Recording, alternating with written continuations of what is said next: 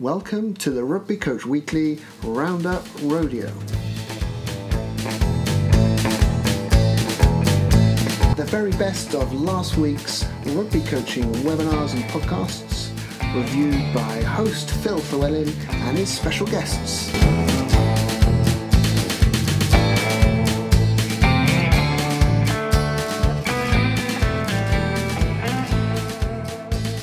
Howdy, and welcome to the Rugby Coach Weekly Roundup Rodeo. I'm your host, Phil Llewellyn. It is a pleasure to have you with us as we explore the last week's rugby and coaching content. I've rounded up three excellent coaches this week. So, gents, if you'd like to introduce yourselves, where you're from, and your current role. Uh, my name's Rich Freeman. I'm uh, from the UK originally, now living in Australia. Currently head of rugby at Kinross Wolaroi School, Orange, New South Wales. Evening, everyone. I'm Joe Winpenny. Um, here from Oxford and Director of Rugby at Oxford Brookes University. Evening, guys. Uh, I'm Phil and I'm Head of Rugby at Moulton College. Gents, absolute pleasure to have you on board. Uh, kick off with a joke. What do you call a comedian cowboy?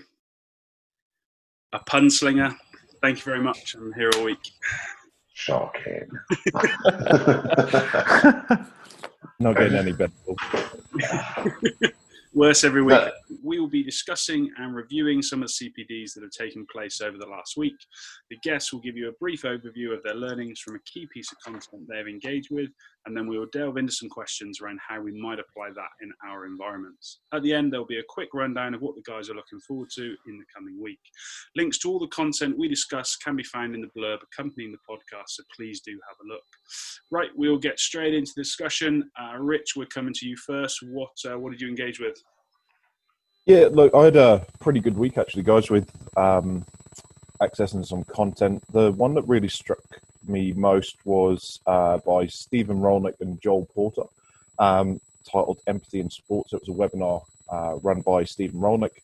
Uh, for those who haven't come across him, he's been sort of around everything recently. So, clinical psychologist, um, really big into motivational interviewing or the king of motivational interviewing. So, I think Rusty had him on his pod recently and Talent Equation, and um, yeah, he's been all over the place, but it was really good. Um, essentially, uh, and he had a few different guests from the world of performance sport, but looking at how um, empathy is really important coaching tool. So a lot of webinars recently have been on the, the what, and this was really good stuff on the how. So around how we connect to our athletes. Um, so the, the biggest phrase, so they had a guest on Edu Rubio, I think he's a, a football coach um, in Talent Pathways at home. Um, so around empathy being using empathy to champion autonomy, but the idea that the better we can get to know our players at an individual level, the better we know the coach that that person needs. Um, so then the discussion all really formed around different methods um, of developing empathy, um, and then obviously that linked really well with then um, authenticity. So it's very difficult for me to generate empathy with somebody else if I'm not myself being authentic and trying to delve into who the real and authentic self is of the person that uh, we're dealing with. And then uh, there was yeah really good conversations around that, and I thought it linked quite well to uh, Simon Amor's um, one. He talked a lot about empathy and authenticity, and um, there was a few uh, good takeaways and links uh, from that one. And there was another webinar. It strikes me it was around mental health and sport that Football Coaches Australia ran, um, and again there was a lot of crossover. Um, so I think a lot of our coach development, coach education comes from a top down, you know, towards the pathway to elite sport. And actually, for the 99% of us, sport is a um, a pastime, and sport is something that we do for enjoyment and has massive benefits in terms of our mental health and well-being. Um, and it was a really interesting conversation that again mirrored what Stephen Rollnick and Joel Porter were saying around actually the better we know our athletes, the better relationships we can build, the more autonomy we can give them. They're actually going to stay in the game far longer.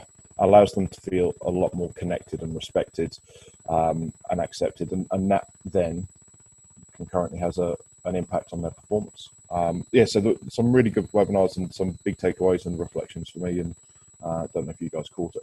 I didn't see those, so no, really interesting. Um, I guess my first question is around the time challenge because that always seems to be the one that people struggle with for, for everything. We always want to do more and more and more. In your environment, Rich, how would you overcome the challenge of, of not necessarily dealing with full time players? As you say, it's it's I guess it's slightly easier in a professional environment because they've got access to them every day. If you're seeing, you know, kids in a school two or three times a week or you're, you're in a club environment twice a week how how would you go about kind of putting that into place? Yeah look this was probably one of the topics on there. So everybody um, is time poor as a coach. So you you've got to balance you know and every coaching specialist is looking for more time whether it's for set piece or strength conditioning or you know everybody needs more time for their bit whereas they kind of flipped it on its head a little bit that you know for me i work in an area in a school where my job is not performance, my job is education.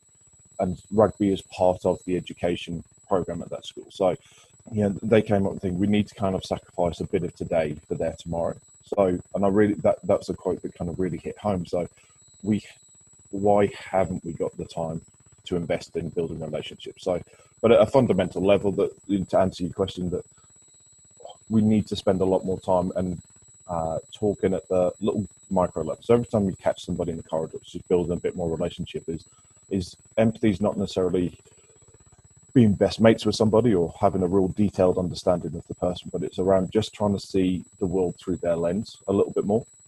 Um, and even Simon Amor mentioned it just from a playing point of view is if I've only ever played one position, it's very difficult for me to then see the game through a kid's lens if they've never played that position. They're seeing it from a completely different place. But it's how can we, you know, and I know you guys are doing some good stuff. Like um, I know Joe's been doing a lot of stuff with the Oxford Brook guys online, and in lockdown, this is a great opportunity to build those relationships and the knowledge of your players. We're fortunate in the school that I work in boarding, uh, work across.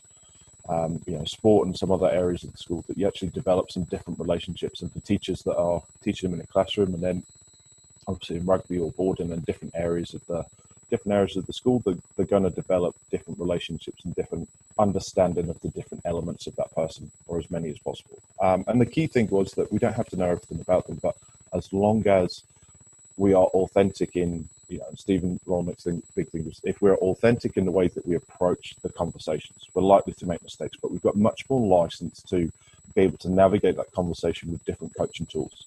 So if we need to, if we need to be a bit more direct, or if we need to be a bit more pleasant, or however um, you navigate that conversation, you're you've already built the relationship to a point where it can actually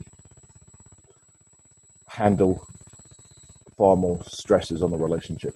Yeah, I, I mean, just just thinking thinking about that, and I, have been thinking about you know, as you say, Richard, we've been doing some podcasts with some of the lads uh, over the last couple of weeks, and the whole purpose of that was to try and connect with try and connect with the players a little bit better. Like you say, you know, it's really important to to have some conversations that sometimes aren't aren't around rugby and around different things.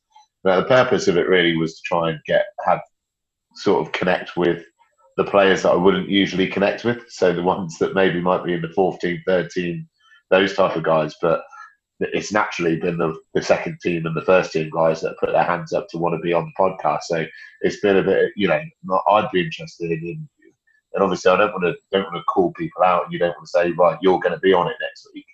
Um, so I'd be interested to hear people's thoughts around, you know, if there's anything that's come out of the learning that you've had from the webinars that you've been on around that connection piece, how tapping into to those players and those people that you might not usually have those conversations have conversations with without forcing it on them. Do, do you think there's a thing around uh, podcasts and stuff that it's it goes out for public consumption. And I, I, uh, the conversations I've had, I've got no idea who I had this one with, but I think we talked around doing something like that. But actually, it's it's just an internal thing. So you, you do the prep and you'd set it up as a this this would be something you know a podcast, a radio show, something like that. But actually, you just never share it. But it's a really good way of just the three or four people on the call learning a ton of stuff more about each other in a really relaxed, fun environment. If everyone goes, "Oh, actually, that was e- really easy," and uh, you know, I didn't sound like an idiot. Yeah, let's chuck it out there. But kind of the premise of we'll just do it for the sake of doing it might be a good way to get over that. Yeah, that's a good idea. You know, maybe you record it. You record it anyway. Share the content with the lads and say, if you're happy for this to go out, then then let me know. If you're not, we'll just keep it for us. Yeah, Phil, that was me. Oh, it was. Yeah, I, I did. I did. almost like it was planned, mate. Almost. I know. It's like yeah, we planned this, haven't we? yeah, no. I think uh, like, following on from like Joe's point, I think we so delving into that, we're we're going to look at doing that that sort of process where we just get people internally uh, and almost build like that resource portfolio. Um, something I'm quite intrigued with, Rich, I guess, is is how in that authenticity role do you kind of did they speak about team like team coaching sort of thing? So within that point, uh, did they speak about? So obviously you personally can be authentic, but the guys around you, how do you get those guys to buy in as well?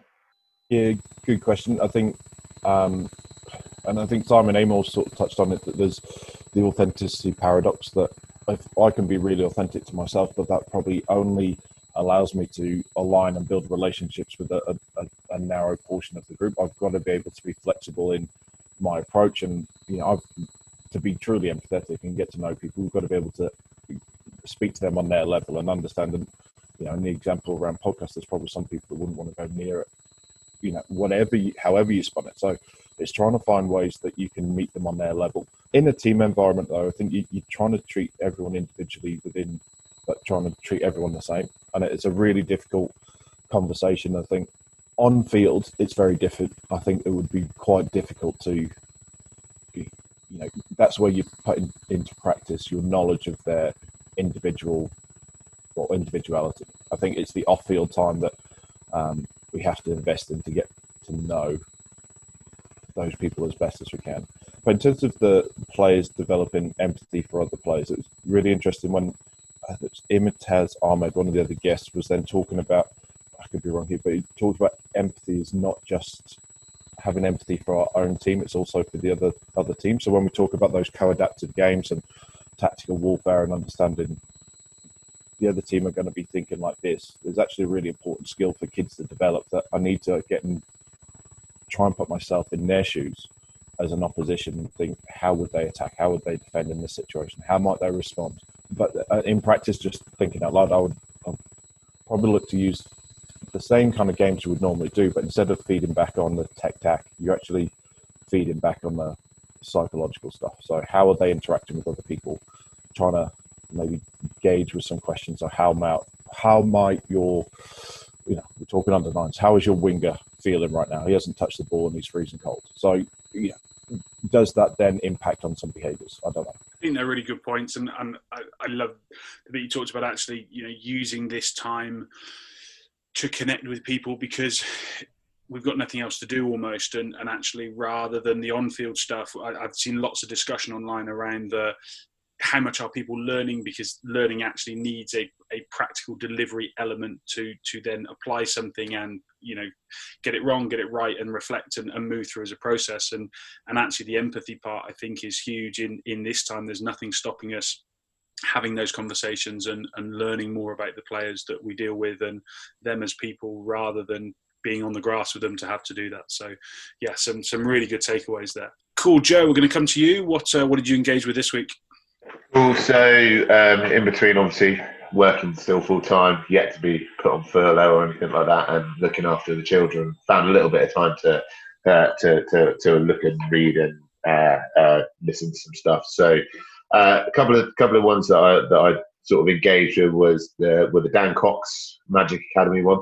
Lots of stuff in there around his experiences and his journey as a coach to, to, to where he is now, and you know, not not being you know working in an academy but not being one of the, the, the professionals that have dropped out of the game um, to go straight into academy was an interesting was was in, in interesting sort of spin on on it for for me, and obviously looking at what different life skills he he developed in the real world, as it were, before he then transitioned into sort of academy rugby and the stuff that he's doing from a coaching point of view. So, um, uh, you know, took lots of lots of stuff on that in particular.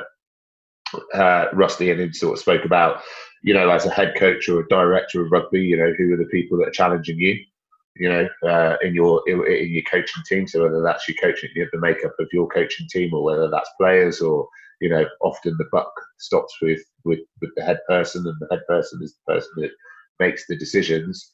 But but who's actually, you know, who are you then accountable to? Who's challenging you on some of that thought process? We're saying got me thinking about, you know, the makeup of of our coaching team and have we got enough challenge? Have I got enough challenge from the coaching team that, that, that I have, or do I need to, you know, do I need to think about maybe changing some stuff up, or giving some writing some helping some people with their IDPs, or you know, letting the, the, the coaching team know that I need a bit of challenge to keep me in check every now and again. So uh, that was a really interesting one. Uh, the other one that I, that I really enjoyed was the um, uh, the building success through teamwork one with Chris Duncan. So Chris Duncan's hockey coach, Scotland senior women, and director of hockey at uh, Edinburgh Academy. Uh, but there was loads of good stuff in there around sort of teamwork. You know how, how important teamwork is. You know he, he used a really really strong example of what other domains outside sport display good teamwork, and you know looked at the Navy SEALs, looked at pilots, looked at Formula One, uh, looked at Formula One teams uh, looked at surgeons, uh, looked at the red arrows. And one one question that I sort of was thinking about when in those examples were coming up, which wasn't mentioned, was what are the consequences of poor teamwork for any of that group for that group of people? So you know, Navy SEALs, the consequences of poor teamwork are death. the pilots, the poor, you know, the consequences are, are death. You know, so there's some pretty big consequences for for for, for those guys, and you know, how can obviously it's not life and death for for for a rugby team, but how can you how can you make that you know how can you make it a little bit more impactful around what the consequences are? They also dived into a lot of stuff around sort of personality traits in your team and how personality traits can complement each other. So looked at some red like red circles or your risk takers, your flair players, but prone to prone to rash decisions every now and again. Blue squares, they are your hard workers. They keep it simple, but they're consistent. Uh, and then they started, you know, the conversation went: Is there does there need to be something in the middle? Does there need to be a purple triangle, for example, that looks at you know that, that spans red a bit of red and blue that has the ability to shift between between the two. So yeah, those those were those were my the, you know my big engagements, um, and then uh, I'm trying to get through um, some of the Jon Gordon books at the moment. So uh, just look, just reading at the moment, you win in the locker room first, where uh, John Jon Gordon and Mike Smith talk about the the, the seven C's of a successful team, which are culture, uh, sorry, culture, whether or not it's contagious, consistent, uh, whether it's consistent, communication, connecting, connecting, commitment, and care. So yeah, that's what I've been getting my head into this week, really. How um, how do you think it's going to make you reflect on your team as a as a coaching team from these kind of um, webinars that you've gone on? So how do you think that's made you? Because you said briefly touched on it, it's going to make you think about how you do it as a team. What what do you think you're going to adjust, maybe fine tune, challenge yourself with? Yeah, I think uh, you know. I, I think what I'm probably going to look at in in you know in, whenever we're allowed to get back on the pitch again is is actually you know saying to the players or saying to the other coaches you you set you know it's very often a case of I'm setting challenges for the for the for the other coaches in the team or for the players actually it's your opportunity to set me some challenges. You know maybe for me to look at some stuff that I'm not that I'm not that good at you know I, am really excited about attack. Maybe I need to go and spend some time with defense coaches.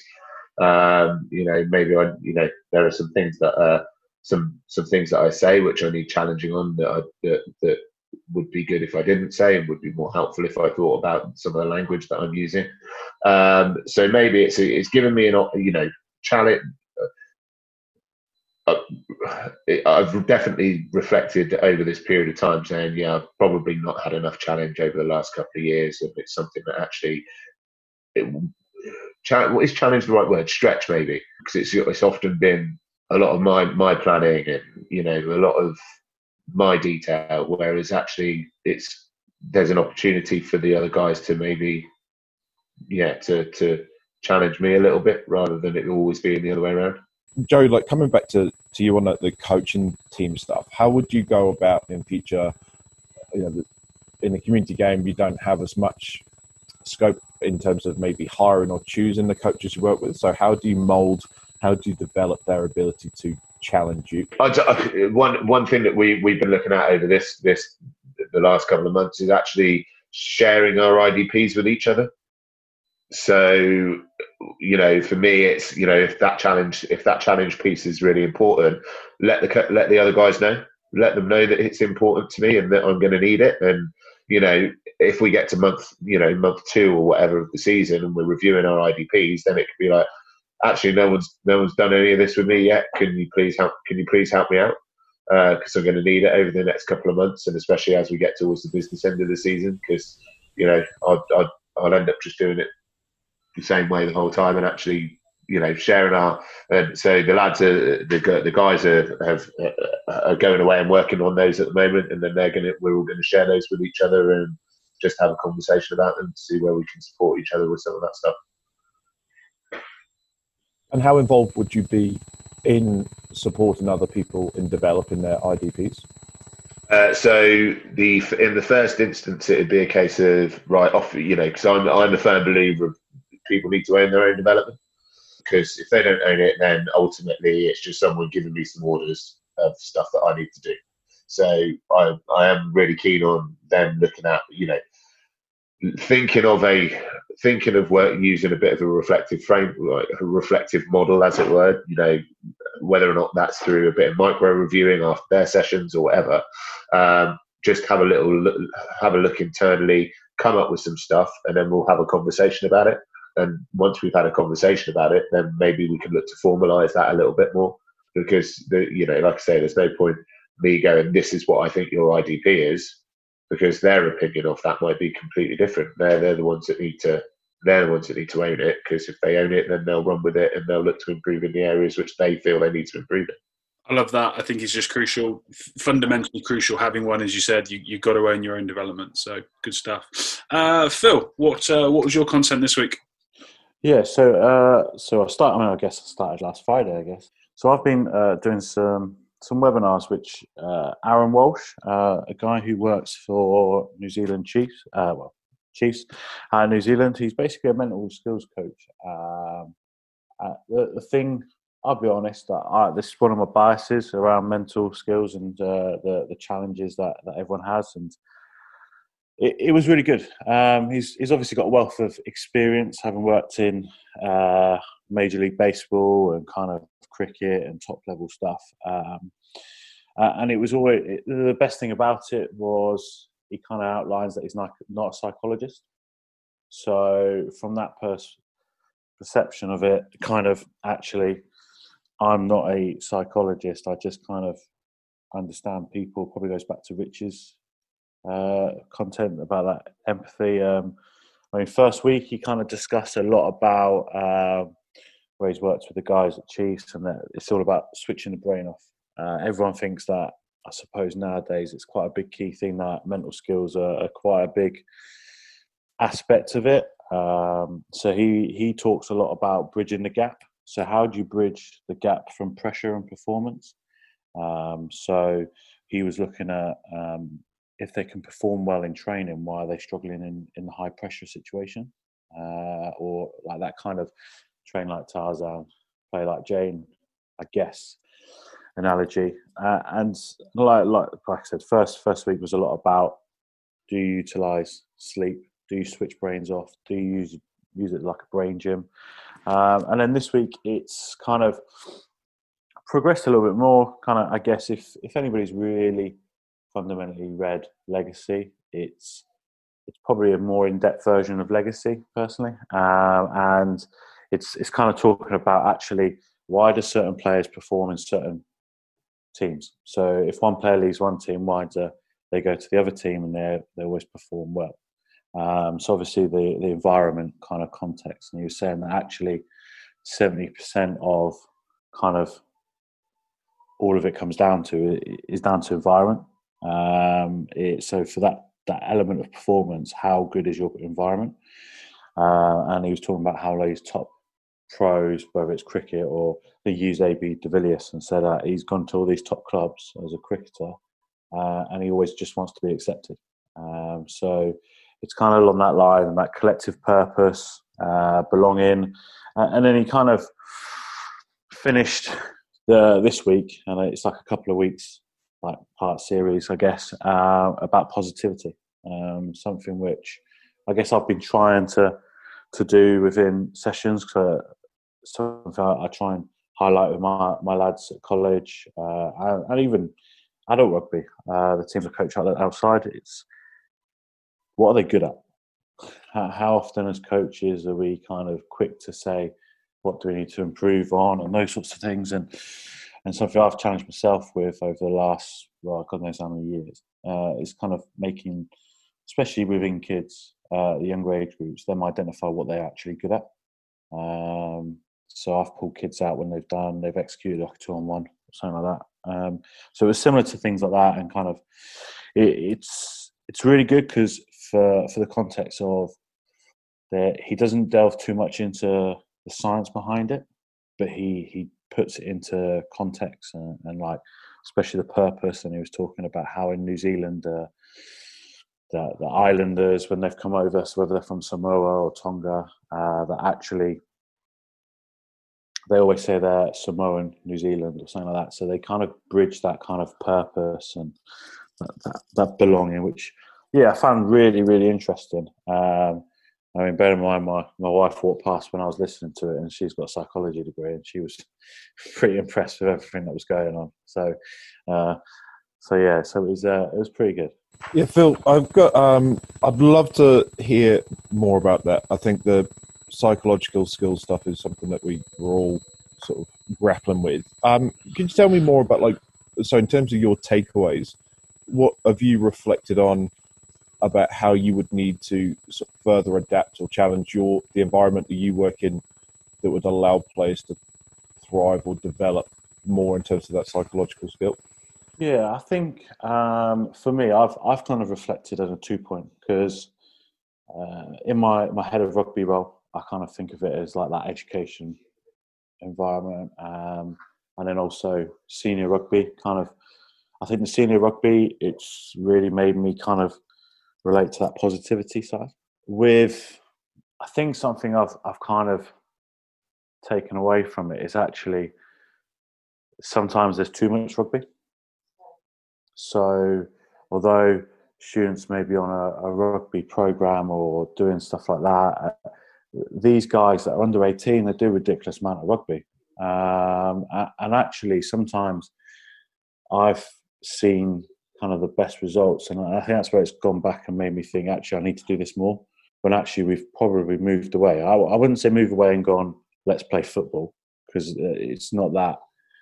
It's probably made me think, actually, can I do something which they're all going to have a laugh with? Um, they're all going to kind of have a joke about with. Um, so it's probably made me think that actually our Friday fun days are probably quite key. They're probably the probably the best sessions of the week actually. Um, looking at it from that point of view, um, yeah, I think that's probably. Uh, and then the other thing is, I think it goes back and uh, they all kind of interlink, I guess, with the empathy, but actually switching off from rugby. Um, so how often do I talk to the boys when I'm not talking about rugby?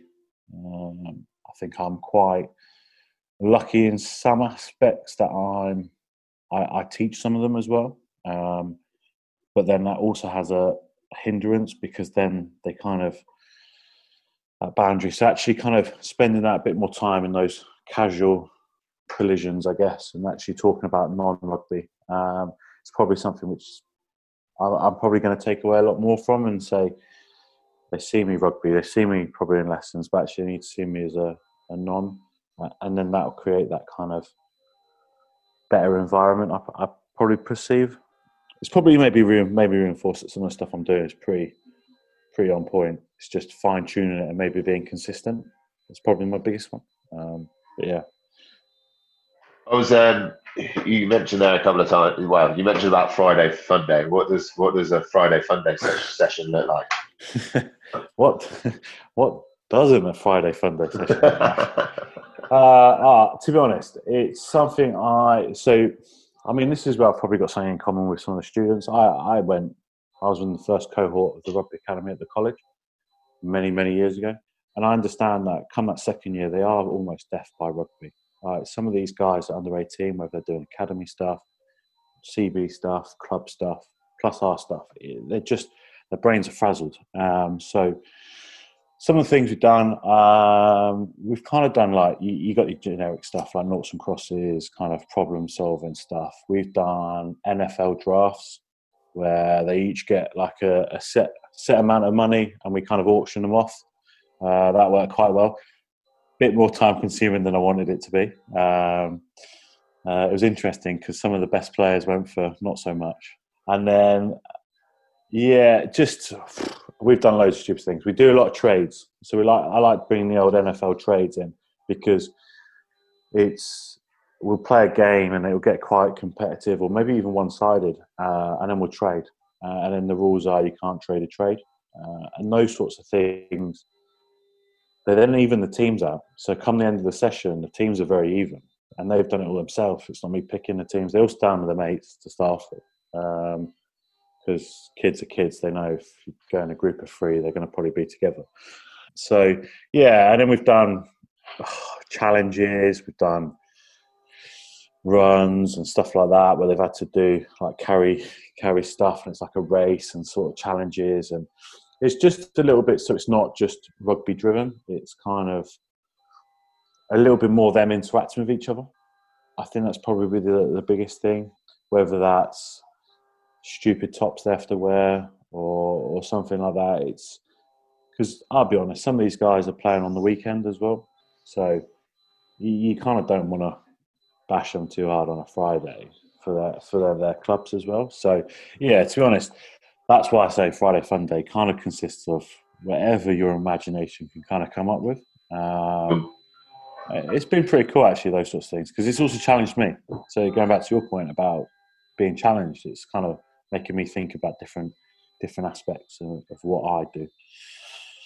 What uh, you know, look at just thinking about that. What made you? Um, what made you want to sort of put that Friday Fun Day in? Was it feedback from the players, or did, was it just a, a decision that you made based on lads uh, rocking up to a normal Friday session and being knackered and yeah, not, I'd say it's not on it? I'd say you probably yeah. A lot of it's that common sense, they wouldn't tell you they were knackered. Um, but ultimately, I'm not stupid. I know they would have. Um, they're, they're just keen to please, uh, and that's something which they'll always do. So a lot of it was feedback from them, something which I've kind of learned over the last couple of years, and I think it's quite powerful. Is be willing to stand there and kind of let them positive, like let them feedback and say what you I could personally do differently, and I mean, it took a while because I suppose you have to bite your tongue a few times on their perceptions. But yeah, just getting their feedback was, was key. That actually, they were like, Phil, we need to just lighten up a little bit or have a little bit of fun. And, and also, I was well aware that second year of a program, they're probably getting to that point where they're, they've had enough rugby. Um, so, how do I keep those guys interested so then actually they still want to showcase. Uh, probably so. Yeah, it was a combination of probably everything all all rolled into one. But yeah, I think going back to which probably making sure I'm being a lot more consistent with that. Um, something I've really taken away from this whole process again. Top stuff. Right, uh, going to shift the discussion on, and this is why we're all here, really, because we get to talk about The Last Dance, which has been everywhere. Two more episodes to finish it coming up next week, which I cannot wait for and I, am going to kick off with the real easy kind of introductory question. If Michael Jordan hadn't been probably the greatest team athlete uh, in the world, would anybody have tolerated him? Because is he a bully? Uh, I, I'm going to say, no matter what, there's always a, a Michael Jordan in a team. I, I, I've, I've really reflected on this and I look back and the one athlete from my academy last year really stands out with that sort of drive. The rest of the boys hated him, but he was so driven, so focused. Every time he stepped on that pitch was really competitive. But then I actually think that's maturity of the other guys. Um, he was probably way more mature above his age. I think it would be because I think there are players. I know there's top athletes, international athletes that have probably got that mentality. Um, but I think to make the team is you need a Michael Jordan and a, a Scottie Pippen. Personally, you need that quiet man who's going to work hard, and then you're, you're Dennis Rodman, I guess. He's a bit out there. I suppose it's interesting if, like, if if Jordan didn't have Pippen and Rodman in that team, and then uh, later later on the other, who was the guy with the, the glasses who came into his own, and then the guy, and I forget, I forget his name. If he didn't have them, would he have been as successful as he as he was? Because you know Pippen led the league in assists or whatever it was, and you know probably set up Jordan for a lot of his points. And would would Jordan have had as much success without without those guys in the team as as he did? So I think this is a, an, an interesting balance. I think in a snapshot of the documentary, you only see the, the not dramatized, but you, you see the thing that's going to make people talk.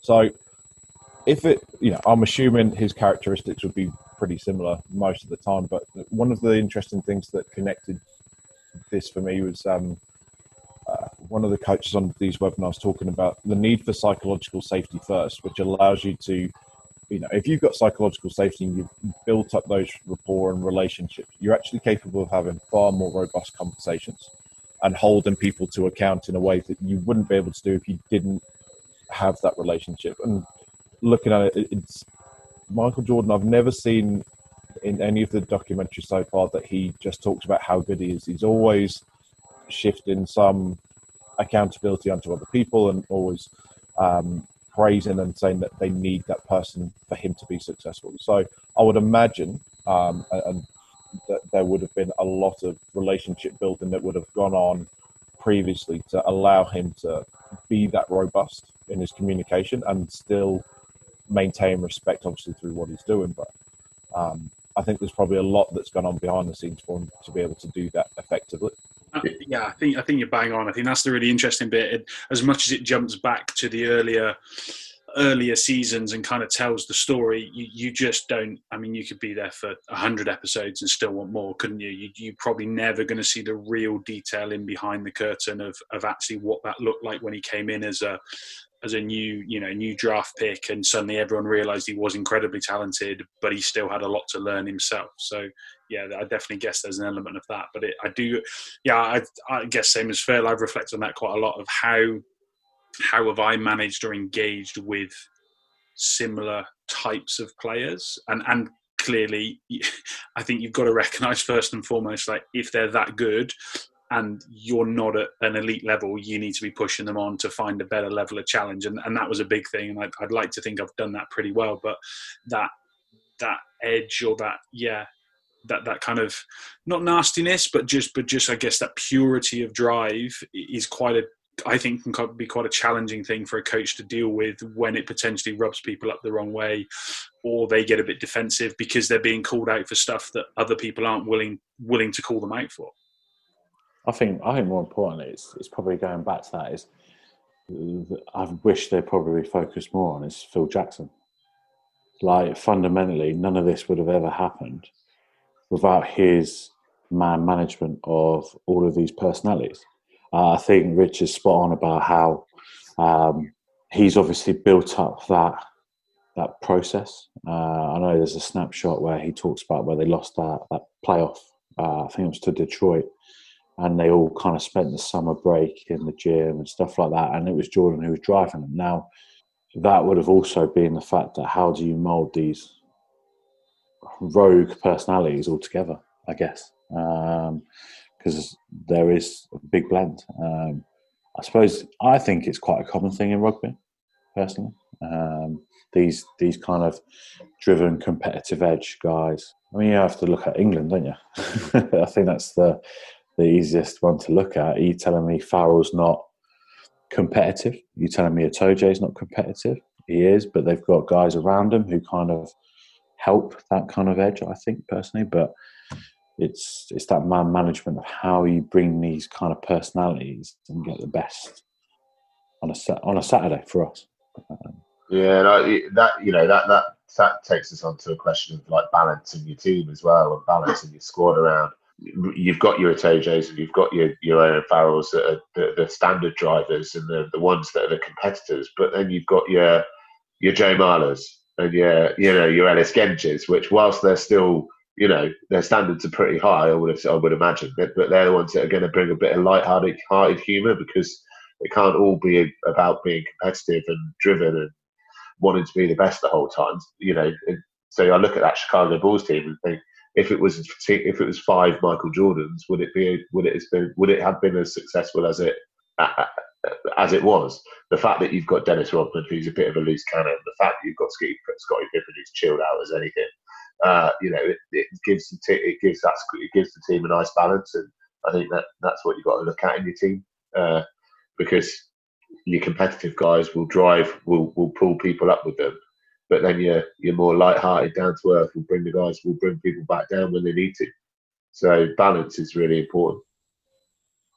Yeah, and I think there's also a real skill that as coaches we've probably got a responsibility to to bring out that you you've got characters who are inherently driven and competitive and will be like your Owen Farrells, but then um, you've also got some people that maybe feel the same but don't have the communication skills or the they would just come across as playing abusive rather than being able to drive and inspire and to elicit a positive reaction from their teammates even if it's pretty robust that there's a fine distinction i think between those skills and what would make one abusive and what would make one inspiring i'd be curious to figure out how you would go about in your lands and in your worlds how you would develop those skills? That, that's a great question. I think there would be a lot of honesty, and, and, I've done that. You know, those kind of sit down, whether it's with a, a few quiet beers in a changing room, or, or, whether it's just you know after training or over food or something like that. But actually, just getting boys to to to really be comfortable with sharing. By the way, when you do this, this affects me in this way and ju- ju- not not with any repercussion, not with any intent, but it, it's just an awareness piece. And I mean, I I still remember this day. I think we were probably fifteen or sixteen, sat around my kitchen table uh, with my school team, and, and we did exactly the same thing. And we just went round and we we just gave each other really honest feedback, and no one took anything personally.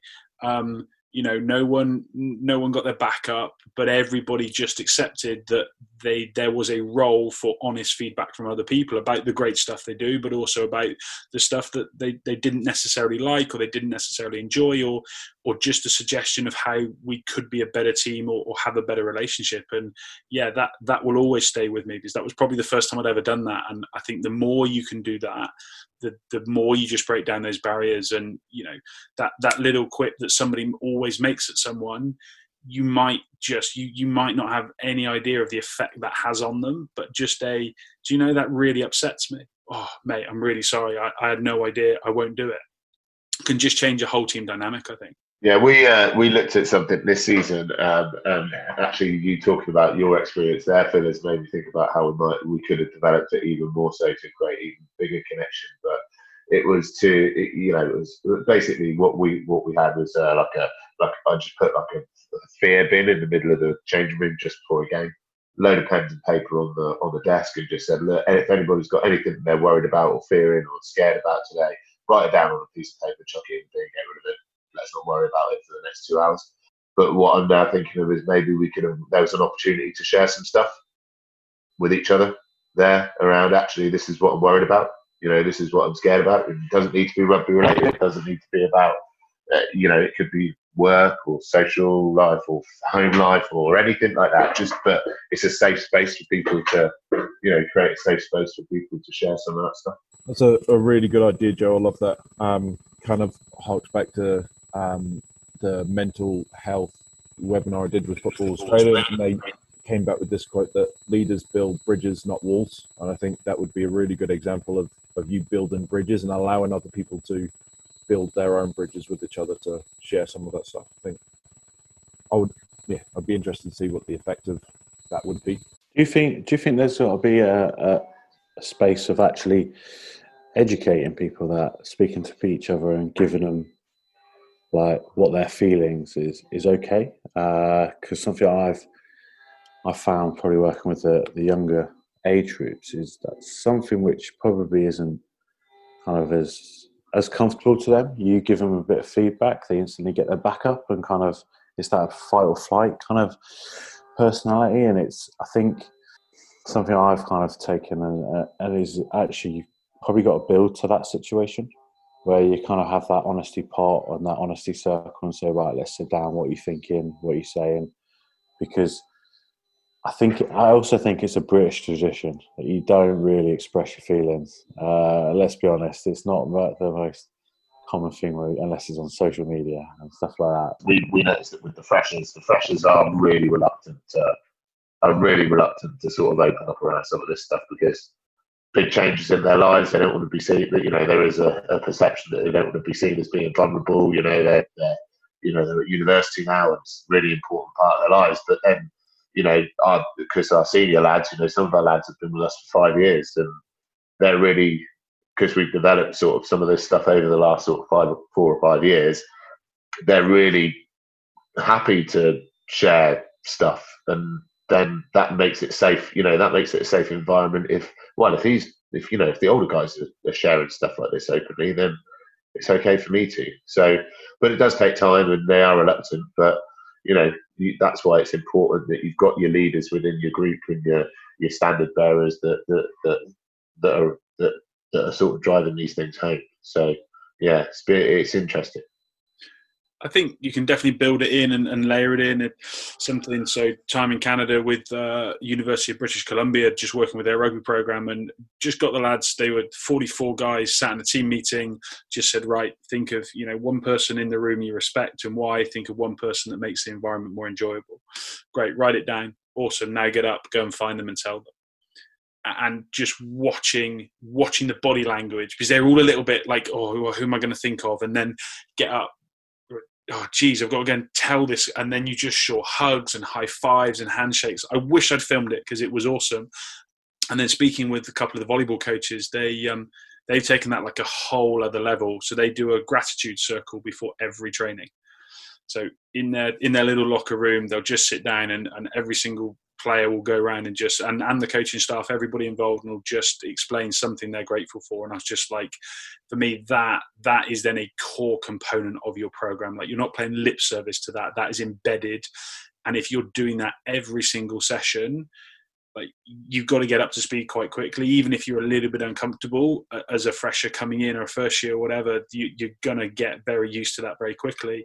And i just thought grateful's a really nice where like nice place to start with that because it hasn't got to be sport related it's not going to be feedback related it is just being willing to share something with your teammates that you probably weren't going to do if if you weren't kind of undertaking that activity and that's just like yeah how how you build that into or my takeaway was how, how do i kind of yeah embed that into other environments i do? Not necessarily that that gratitude circle but i just thought it really showed you can you can put it at the heart of everything you do I think if we uh, if we all get out of this COVID nineteen stuff alive and all our family members alive, we actually get back on a rugby pitch. There'll be a lot to be grateful for. So it could be a could be really useful. could be really useful.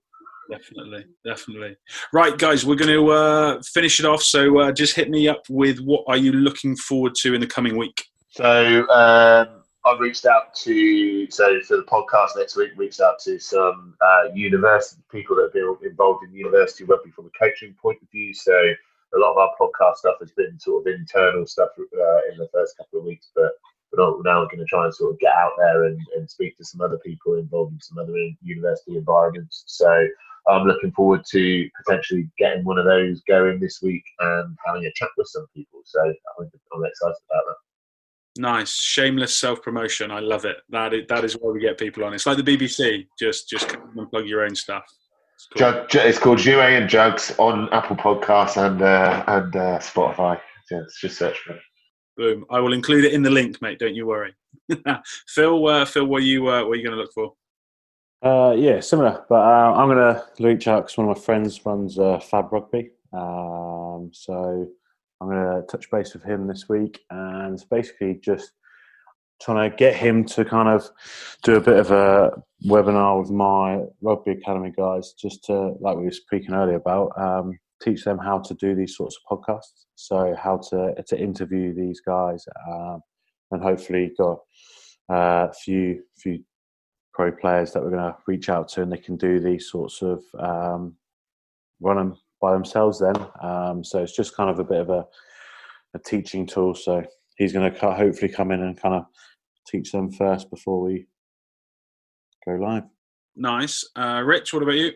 We've got a, a, few things lined up. I've been really enjoying uh, UK Sport and Andrew Bradshaw have been running some uh, coach developer conversations, so some uh, webinar type um, conversation with different guests around some different topics. They've been really good. Um, and then a few from down under, so ACP, so Australian College Physical Education, do a Monday Night Coaches Club, uh, where they uh, a lot of uh, guys it from Football New South Wales, some academic guys, so they'll run some stuff. Uh, Tim Gabbett running uh, something on load management this week, and uh, there's a physio in Sydney called Scott Wilson that runs a young athlete podcast, uh, which is really good. There was a, a good one this week from someone Gardner, so around concussion in, in youth sport, which was yeah, really interesting around some of the research around that. So got plenty backed up from the ones you guys have told me as well. So a busy week, I think. Nice. I've got a couple. So uh, picking up the, I was on St Mary's University one last week, and they've uh, they're taking it a step further this week. So they on Thursday the twenty first at seven o'clock, they are looking at practical solutions to applying tactical periodization model to rugby. So that will be uh, that will be really interesting because there's a lot of chat around that at the moment. Um, Magic Academy have got Kevin Bowring and Nigel Redman on on Wednesday evening. So that that will be fascinating because they are a wealth of knowledge. Um, came out today. Ireland Rugby are running their Analytica 2020 Global Sports Analytic uh, Analytics webinar live. So that's this Thursday, the 21st, and then Thursday, the 28th. Uh, it's a 30 euro donation, but that's going to charity, and they they've got some absolute world beaters on there to talk about, um, yeah, analytics and analysis and, and how we're dealing with data and some of the stuff around that. And then Andre Trudeau is doing a session on how to build your defence, and that's on Tuesday, May no, 19th of May at 6:30. Um, all of the links for this are on the podcast blurb. So that is it, gentlemen. Thank you very much for your time. Uh, it's been a pleasure to uh, to listen to what your takeaways have been this week. Um, I will round up the roundup. So uh, we hope you found it useful. Thank you to my three guests for that excellent insight. Links to all the content discussed will be shared in the podcast blurb. Please subscribe, like, and share. As we ride off into the sunset, I'd like to wish you all the best. Stay safe and go well.